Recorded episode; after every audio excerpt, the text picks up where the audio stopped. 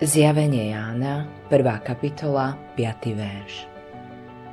Jemu, ktorý nás miluje, ktorý nás svojou krvou oslobodil od našich hriechov. Krv sa v Biblii spomína 460 krát. V Novom zákone Ježiš hovorí o svojej vlastnej krvi 14 krát. Prečo? Pretože práve preliatím svojej krvi nám umožnil spasenie zaplatil pokutu za náš hriech a vykúpil nás.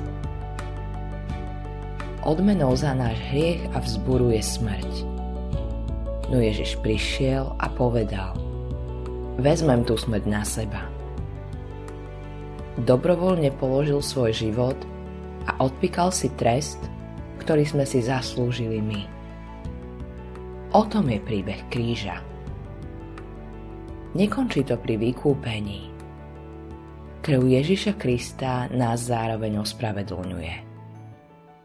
To, že sme ospravedlnení, znamená o mnoho viac ako to, že je nám odpustené.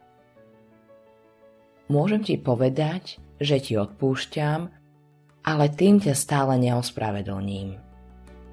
Boh nám však odpúšťa našu minulosť a zároveň nás zahodieva spravodlivosťou, ako by sme nikdy nezrešili.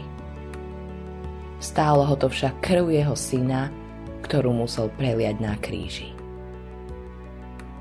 Modlitba dňa Páne Ježišu, s obrovskou vďakou v srdci Ti ďakujem za Tvoju obetu na kríži.